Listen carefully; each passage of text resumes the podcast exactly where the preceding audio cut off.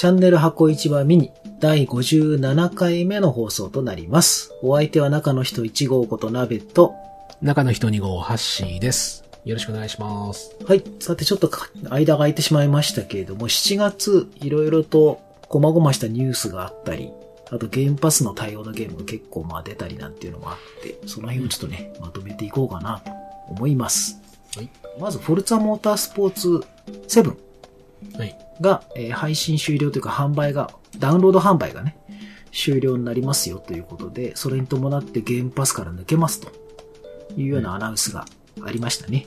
はい。ええ、もうこのフォルツァシリーズはもう毎回だいたい新しいのが出ると、その直後ぐらいに前のシリーズが、えー、販売中止になるっていうパターンでもずっと来てるので、うん、もう今もね、実際フォルツァモータースポーツセブンとフォルツァホライズンフォーより前のフォルツァシリーズはダウンロードでは買えないでね、うんまあ、それに伴ってフォルツァモータースポーツセブンは今セール中ですね。大々的に ななじゅうごパーセント オフで、あといっかげつちょいぐらい近い、よんじゅうにちかよんじゅうにちぐらい、ねうん、よんじゅうにちぐらいセールになってるの。多分そのセールが終わる頃に配信が終了すると。くがつじゅうなんにちだったかな、確か、うん、なんかそのぐらいって出てましたね。はいはい。通常だとね、次のやつがもう出てるんで、まあそうですよね、いつもだったらそうでしたね。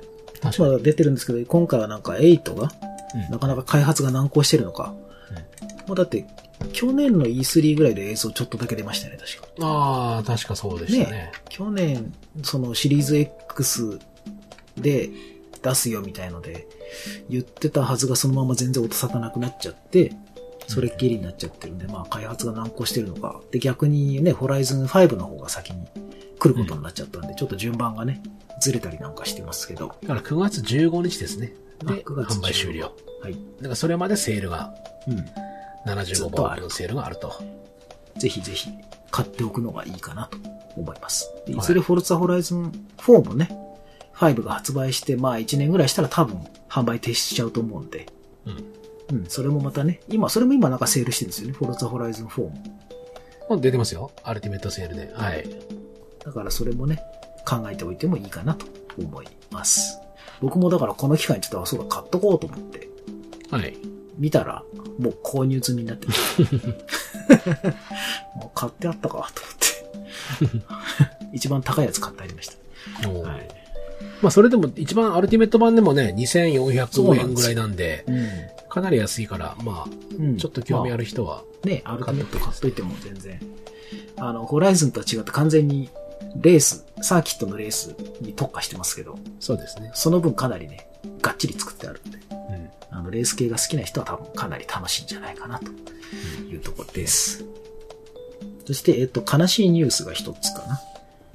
バックフォーブラッドの国内のベータはやりませんみたいなのがワーナーさんから出まして、おやっぱりこう、何かしらあるなと思ってましたけど、ね、国内ではベータやりませんと。これは国内隔離サーバーなのか何なのかわかんないですけど、こんな土壇場でやりませんっていうのは不測の事態としてはちょっとあまりにも緩い感じはしますけど、どうなんでしょうね。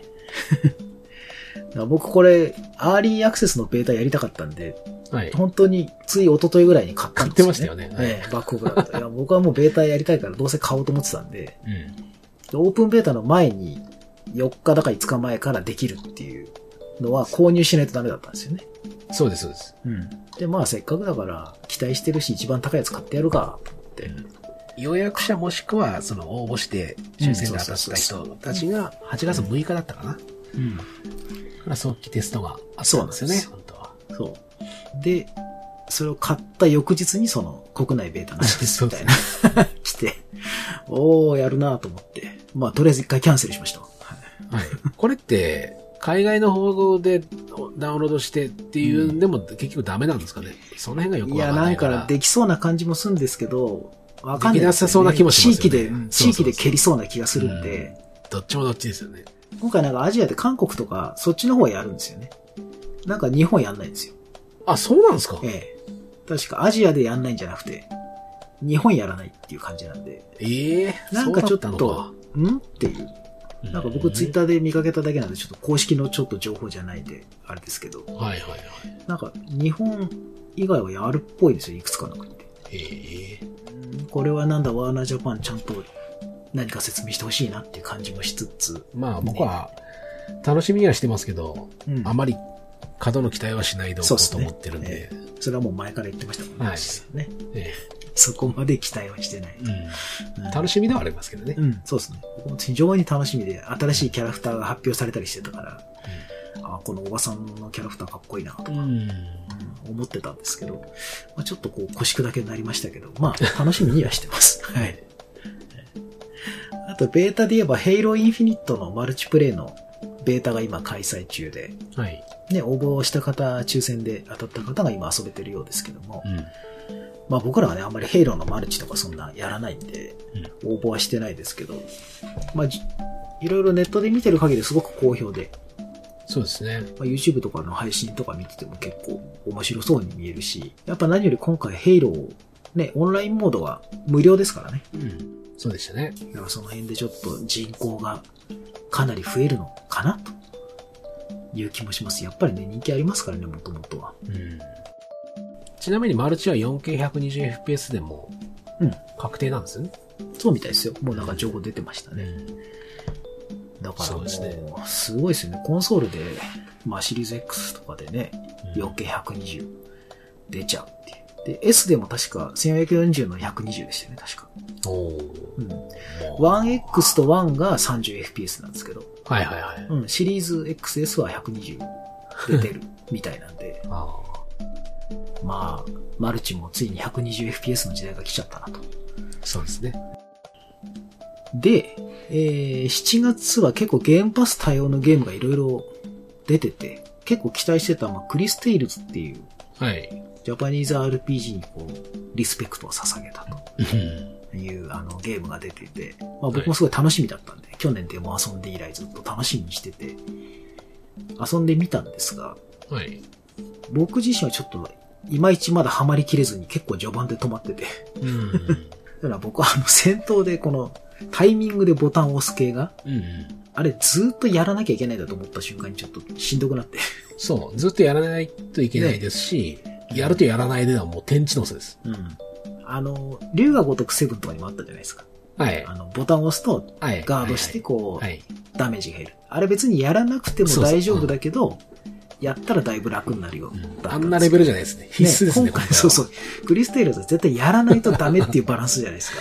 はい。まあ、やらなくてもいけるけど、やるとやらないとではもう、うん、もう天と地の差がありますね。いや、やらないと僕全然進めないんですよ、あれ。回復あれ結構きつくないですか、序盤。あ、序盤はね。序盤はめちゃめちゃきつくて。はい。僕最初もう積んだかと思いました。はい。そう、ある程度回復できるようになるまでは超辛いですね。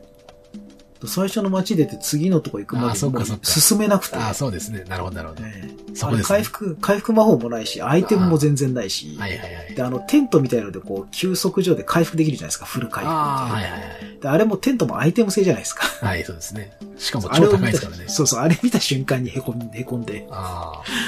なんだこれきついわと思って。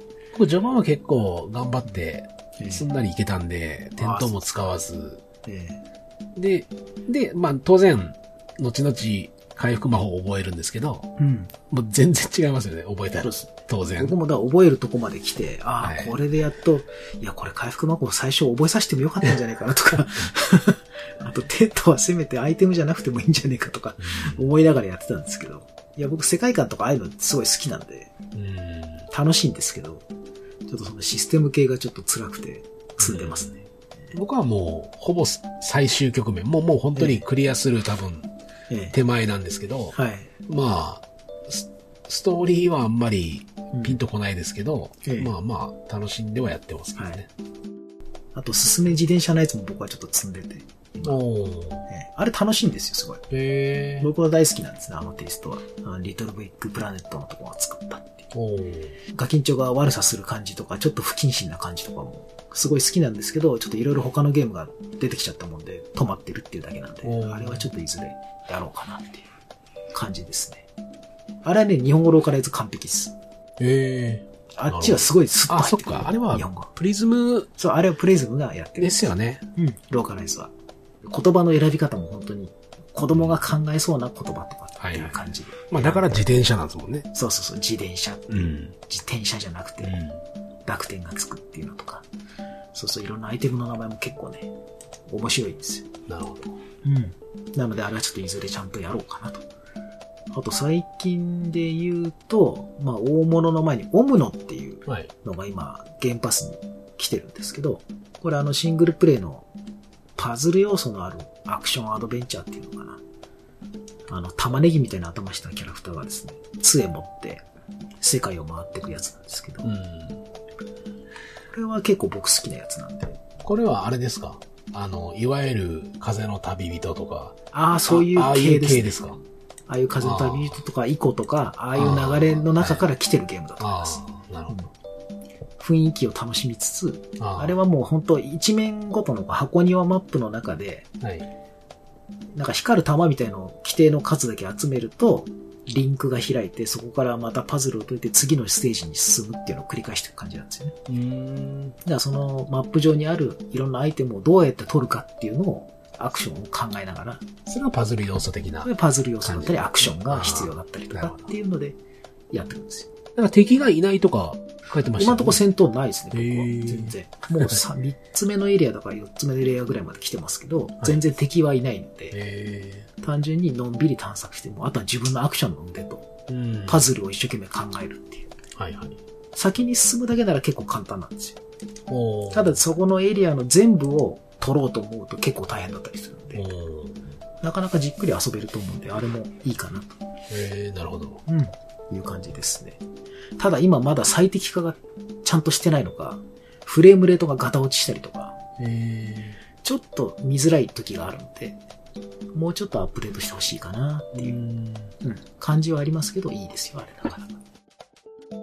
で、あとは今月は期待してたやつふたつですかね。マイクロソフトフライトシミュレーターと、はい、アセント。そうですね。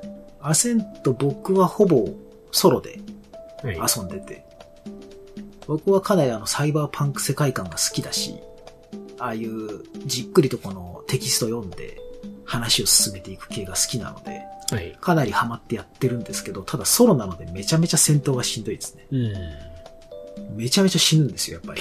あれ難易度が異常に高いのと、よにんコープ前提に作ってる僕で敵が異常に多いんですね。多いですね。だから一人でさばききれないぐらいなんですけど、まあ一応、それ用のサポートのスキルみたいなのが結構あるんで、うん、その組み合わせでなんとか進んでますけど、だからなかなかソロで遊ぶのはしんどいと思うけども、世界観を楽しむならソロで遊んでほしいなっていう微妙な感想ですかね、僕は。僕は逆によにん協力プレイで、はいえー、昨日、おとついかな始めて、えーはい、だから全然戦闘とかにはほぼほぼ、うんまあ、大体のレベルであれば困らないんですけど、うんはい、今、なべさん言った真逆ですよね。話が全くわからない。うん、そうですよね。街の人と喋ってる暇、うん、暇もないっていうか、まあ、うん、間もない、うん。で、みんな、あちこち自由に動き回り出すと、どこ行ってんのこっち来なよみたいな。もうそんな感じで、どうなるかもわからないっていう感じですね。うん、そうですよね。うんそうなっちゃうんですよね、うん。コープはどうしてもね、みんなやっぱ興味の方向性が違いますから、ね。そうそうそうそう。だからとりあえず、ストーリーを、てかクエストを追って進みたいって人と、うん、まあ、街の隅々まで調べたいって人と、うんはい、そんなのが出てくると、知らないうちに一人どっか行方不明になってるとかね。うん、結構街が広いですからね。広い、広い。で、しかも、ほら、上下の概念があるじゃないですか。うん、上の階、下層、上層で、はい。だからもう分かんないですよね、どこにいるのか。そうですね。あれだからね、あの、マップ上にこう、マーキングできる機能と、あ、欲しい。あと、仲間に飛べるっていう機能を絶対つけてほしいんですよ、ね。ですね。あれは欲しいんですよ。あれ、マップが、ただでさえ分かりづらいのに、こう、ここに行きたいができないじゃないですか。うん、できない。そうなんですよ。マップ上でこのお店の場所に、こう、ピン打って、うん、そこまでのあの、ルート、ルート出るんですけどね。はい、十字キーの上を押すと、下にビャーって、デッドスペースみたいな線が出るんですけど、あれをもっとうまく使いたいんですよね。駅まで行きたいとか、うん、そういうのやりたいんですけど、それが打てないから。地下鉄とかあってね、その地下鉄に乗ると、みんなで、うん、あの、地区ごとに、その駅ごとに飛べるんですけど、うんはい、あれも一人が乗っちゃうと、うん、そっちに全部飛ばされちゃうんで、そうですね。こっちなんかしようとしてるときにいきなり、パッとワープして、電車の中にいるみたいな。そうそう建物とかもね、入ると全員がわって、うん、あの、イベントあるようなところと、はい、呼ばれる。まあ、それで集合するって手もありますけど。ちょっとね、まだコープの細かいところまで手が回ってない感じはありますけど、うんうん、僕はすごく好きなゲームですかね、うん、あの地味な感じというか、あの世界観をじっくり見てるので、やっぱりコープでやってると、まあ、ロンチしたてのゲームではもう最近もう特に多いですけど、うん、もうフリーズ、フリーズっていうかゲームが落ちたりとか、はい、進行不能になったりとか、えー、そうですね。かなりよにんでやってるとありましたね。うん、前あったアウトライダーズよりもひどいんじゃないかって僕たちは話してるぐらい。アウトライダーズよりひどいところは相当ですよね。いや、相当でしたよ、本当に。かなり何回もやり直ししましたね。誰かが必ずなんか動かなくなるとか、誰かが何か起きるみたいな。僕も一応コープお手伝いでこう、入ったり、始めたばっかの人のとこ入って、一緒にやったりはしたんですけど、さんにんでやってたんで、はい、そこまでフリーズとかはなかったんですけど、ただひとりセーブデータがおかしくなったりとか、うんうん、そういうのはあったんで、あとゲーム進まなくなって止まっちゃって、いっかい落として、うん、最初集まるまで結構時間かかりません、あれ。さんにんとかよにんでこう集まって動けるようになるまで結構ね、マッチングがうまくいかなかったりとか。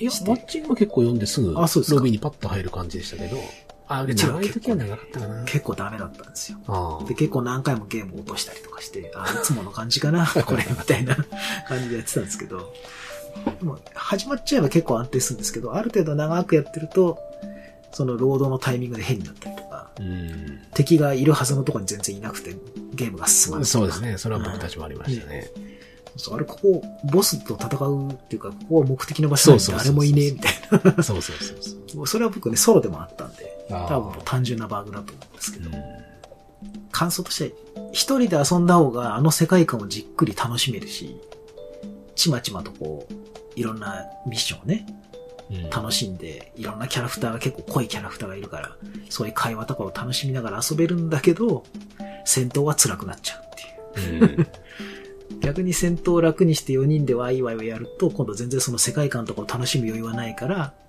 そういった、まあ、ネットワーク系のね、うん、エラーとかが気になるかもしれないっていう。うん、非常にこう難しい。だまあ、まだまだね、バグとかは多分、まあ修正、あとほら、一部日本語になってない英語のままとかもあるんで、はい、結構ありましたね。うん。あの、細かい文章のところですよね。うん、話あって、こう、そうですね、中の細かい世界観の文なんで、うん、選択肢全部英語とか、ね、そうそうそうそう。看板そこまでまあ理解しなくても、街の看板とかはね、面白い日本語がたくさんあるんですけど、うん、そうそうそうプロテインとタンパク質がやたら押されてるなとかね、うん。だからまあそういったのも含めてアップデートはちょっと期待したいところですけど。うん、でもまあ綺麗で、なんていうんだろう、ちゃんと細かい、うん、本当に細かいところまで書かれてるなって、で、ね、ちょっとぶつかったりとかするとね、うん、よろけて。そうそうそう。戦闘始まって逃げ出してとか。うん。そうそう。逃げ出すから帰って、車線に入って死んじゃったりとか、ね。そうそうそうそう。なかなかユニークでありますよね。そうですね。だから、フォトモードつけてほしいなっていうのと。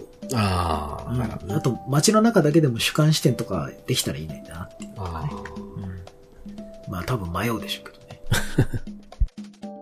あれって、野良で、あのー、参加とかってできるんですか、あのゲーム。検索する方法がないから、ノラマッチングはしないんじゃないですか、ね、で, ですよね。フレンドのところに入れるっていうだけですよね。それを招待制で禁止するか、うね、うん、オープンにしてて誰でもおいでよってするかっていうぐらいしかできないですもんね、今の感じだと。オープンにしてても誰か入ってくるってことはなかったんで。うん。うん、だって入る術がないなと思いながら見てたんで。うん、そうなんですよ。多分、本当に友達と遊ぶのが前提の作りになってるから、まあ、あの作りでノラでやったらもうアウトでしょうからね。うん、あ、あとそうそう。メニューにほら、うん、シングルプレイとオンラインコープ、はい、カウチコープってあるじゃないですか。うん、はいはい。あれ、要はカウチコープってローカルコープのことですよね。そうです。ローカルコープです。ですよね。カウチは。なんであれローカルコープにしないんだろうって。うん、あれもともと、まあ、英語だとカウチコープって言いますからね。ああ、そうなんですかね。そして皆さんお楽しみのマイクロソフトフライトシミュレーターですけども。いやー、結構皆さん飛んでますね。ねえ、飛んでますね。はい、僕もだいぶ飛びましたけども、はい、世界中あっちこっち行ったし、ご近所も回ったしっていう人が多いんじゃないでしょうかね。そうでしょうね。まあ僕 ピーシー で今年のしがつぐらいに日本語化された時からちょっとやり始めたんですけど、はい、まさか本当に ピーシー でやってたのと本当同じものがコンソールでできるとは思わなかったんで、うん、びっくりしました。本当に一緒じゃんと思って。そうですよね。うん、だから。下手な ピーシー でやればよっぽどいいんじゃないですか、うん、僕の ピーシー も別にそんなにヘボいわけではないので、うん、去年買ったやつなんでね。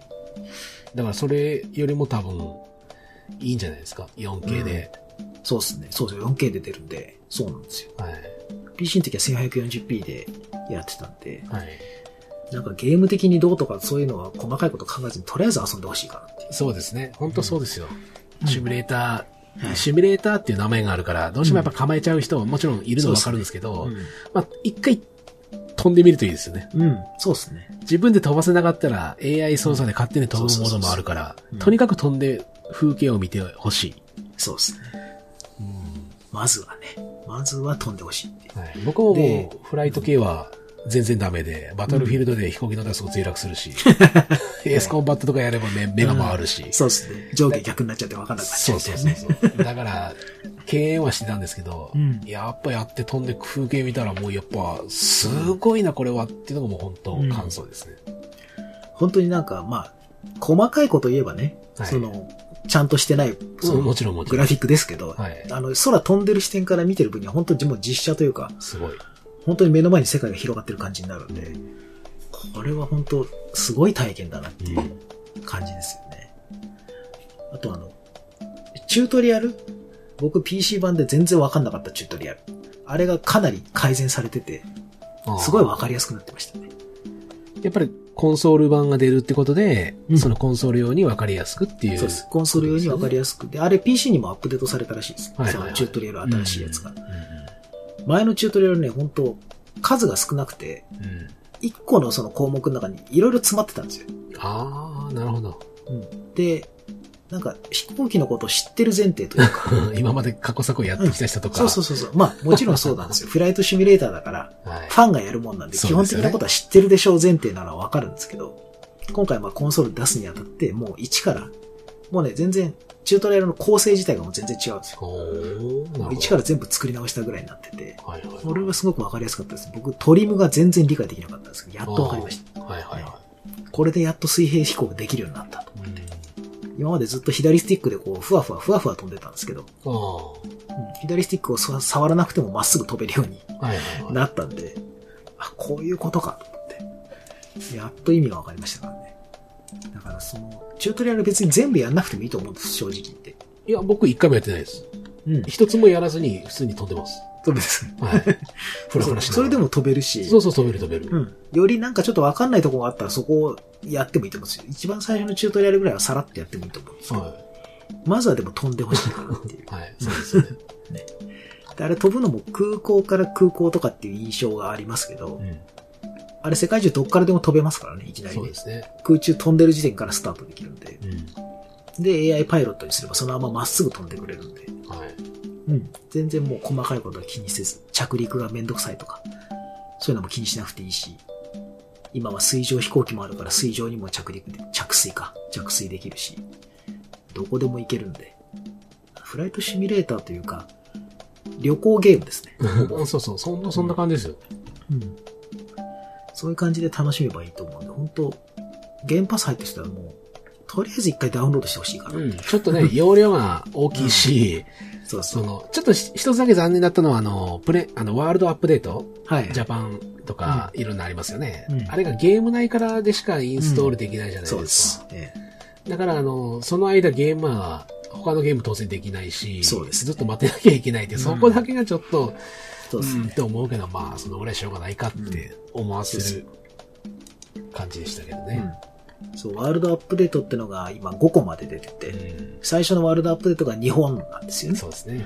で、日本の各でかい都市とか、えー、東京近辺だったりとか、あと宇都宮とかね、八丈島とかそういうピンポイントのところでいくつか細かく作り込まれたデータがアップデートされてるんですけど、それを入れないとあのお台場とか横浜にガンダムいないしとかあと東京タワーとかもただの棒だったりとか確かそんな感じだったと思うんですけど、あれは絶対入れないとダメなんですけど、それが要はね普通のストアから落とすっていうパターンじゃないので電源切っちゃったら止まっちゃうしそうっていうのが厄介だけれども、あれ ピーシー 版と多分システムが同じだからしょうがないんでしょうけど、そうですね、うん、そこだけは残念ですけど、まあそれぐらいかな不満点だからとにかく日本人としてはもうちょっとまあ、東京とか も, もちろんアップデートわかるんですけど、うんはい、大阪、名古屋、うん、福岡、北海道とか、なんかその、はい、そうですね。ねうん、そこら辺はちょっと、もう一回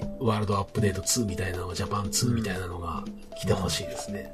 うん、昨日、大阪の人がいて、うんはい、大阪城行ってくるって言って行ったら、はい、大阪城がビルだったって書かれてました、うん。そうなんですよ。まだね、単純にそう四角い塊みたいなやつが結構日本中にあって、はい、まあしょうがないですけどね。東京と宇都宮と釧路北海道は釧路。徳島となんか、なんか、なんでそうなのっていうような、うんそうそう。あと長崎とかも確かやったんですよね、ちゃんと。確かそう。軍艦島とか結構しっかり作ってありましたから。ちゃんと。うん。なんかちゃんとはちじょうじゅうごだったかな。ろくとしプラスなんとかって昨日調べてたのも忘れちゃった。で、実は、あの、東京ももっとあれ ピーシー 版だとさらにアップデートが有料であって、それ入れると、も、もっと綺麗なんですよ。へー、すごい。で、お台場のガンダムがユニコーンになるんですよ。ユニコーンガンダム。ええ、今お台場のガンダムね、すごい、牛乳パックで作ったみたいなロボットなんですけど、へカクカクしたガンダムなんですけど、ちゃんとしたユニコーンになるし、へあと東京タワーとかももうちょいさらに綺麗になったりするんで、そういうのは エックスボックス にも来る予定あるんですかね。多分来てくれんじゃないですかね。一応検索はできるんですよ。あのマーケットプレイスの中でこのコンソールで使えるものみたいなチェックが入ってるんですよ。あれを外すと ピーシー 版のやつも全部出てくるんですよ。はいはいはい。これ ピーシー 用ですみたいな。そこに東京のアップデートはあるんですけど、えー、あれがいずれ使えるようになれば、もうちょっと綺麗になるはずですね。まあなりそうですね。うん。多分徐々に対応していくんじゃないかなと思いますけどね。うん。うん、だから Google マップとか、うん、そういうの用意して、はい、その行きたいところ、飛び立ちたいところとか、行きたいところの座標を調べて、で、それを検索窓に、フライトシミュレーターの検索窓に入れると、そこに飛んだり行けたりするんで、うん、それがやっぱりおすすめですよね。完全。それが一番いいと思うんですよ。うん、だ僕、それであの、マイクロソフトの本社とかも行きましたし。うん。うん。シアトルもね。そうそう。そういうのとか、そうそうそう例えば昔、うん、あの、家族で旅行行ったとか、ね、旅行行ったねとかっていうのも、絶対楽しいと思うんですよね。新婚旅行で行ったホテル見に行ってみようかなとかね。そうそうそうそう。全然いいんじゃないですかね。うん、そうそうまず最初多分自分の自宅近辺を飛ぶと思うんですけど。うん。そうそうそう。ね。で、あと世界中の名所とかも行ってみて、自由の女神見に行ってみたりとか多分みんなして。うん、あとディビジョンやってる人はニューヨーク飛んでみたりするでしょうし。だからその座標を見て入れるっていうのを、頭入れておくだけでも全然違うと思いますね。うん、そうですね。えっ、ー、と、緯度と経度ね。そうです、そうです。そのちゃんとフォーマットがあるんで、はい、あの通りに打ち込めばバシッといくので。さんじゅうごてんなんてかんたらとか、うん、まあ、ひゃくさんじゅうなんてんなりなりとか、はい。そうそうそうそう、ね。それを打つとそこにね、地球上のそこにピッと行って。そうそうそうそう。それ拡大してその辺に、その、あれで必ずあれスポーンした瞬間に北向くので飛行機がそうなんだ。なるほど、うん、だから目的の場所のちょっと南に打っておくと、うんうん、ああなるほどね飛んでちょうど見えてくるみたいな感じになりますね。何にせよシリーズ X と S 持ってる人はもったいないんでとりあえず一回は落としてやってほしい。本体を落としてワールドアップデートワンを入れるっていうちょっとめんどくささはありますけど、うん、結構知らない人もいるんですよね。うん、うん、そうそうそうそうそれだけはねちょっとやっていただきたいかなと思います。あと知らない人も結構いた、いそうなんですけど、あれマルチ、うん、みんなで複数人で飛べるんで、うん、あのグループ作って最大ろくにんだったかな、はい、集まってみんなで羽田から飛ぼうよとか、うん、どっかで集合ねとかっていうことできる、はい、できます。はいはい、はい。僕それやったことなかったんで。うん。結構見つけにくいんですけど、さすがに空は広いんで。ああ、来た来た来た来たみたいな感じでなかなか楽しかったですよ。うん、ああ、そうですか。はい。えー、いいっすね。はい。それはちょっと今度やってみよう。うん。いや、何せちょっとこのしちがつのゲームパス対応ゲームがですね、盛りだくさんすぎて、遊びきれないのでね、ぜひ皆さんもちょっと折を見て遊んでほしいかなというところでしょうか。はい。はい、では今回はここまでです。はい、また次回よろしくお願いします。最後までありがとうございました。はい、ありがとうございました。